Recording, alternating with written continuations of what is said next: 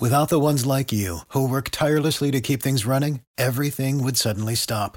Hospitals, factories, schools, and power plants, they all depend on you. No matter the weather, emergency, or time of day, you're the ones who get it done. At Grainger, we're here for you with professional grade industrial supplies.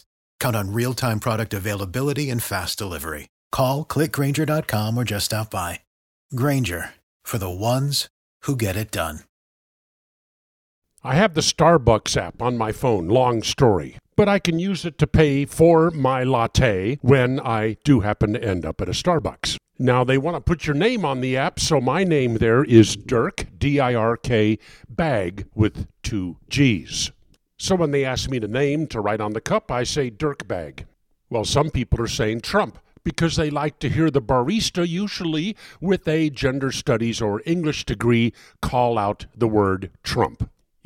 Upsets Starbucks people, you know. Well, one barista in Lexington, Kentucky, her Twitter handle is at Sam Montgomery. She sent out this tweet I work at Starbucks in Lexington, Kentucky, and if anybody asks me to write Trump on their cup, I will spit in it.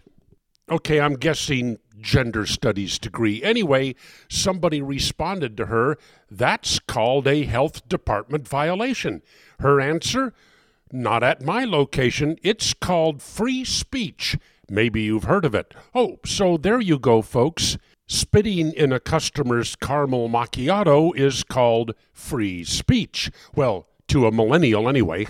So, about a day later, Sam Montgomery sends out another tweet I have been fired from my job at the Starbucks in Lexington, Kentucky. Oh, yeah.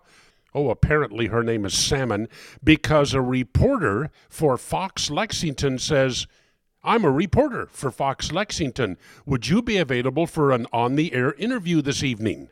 And her response is, I would love to share my story about being persecuted for my beliefs. Next stop for Salmon?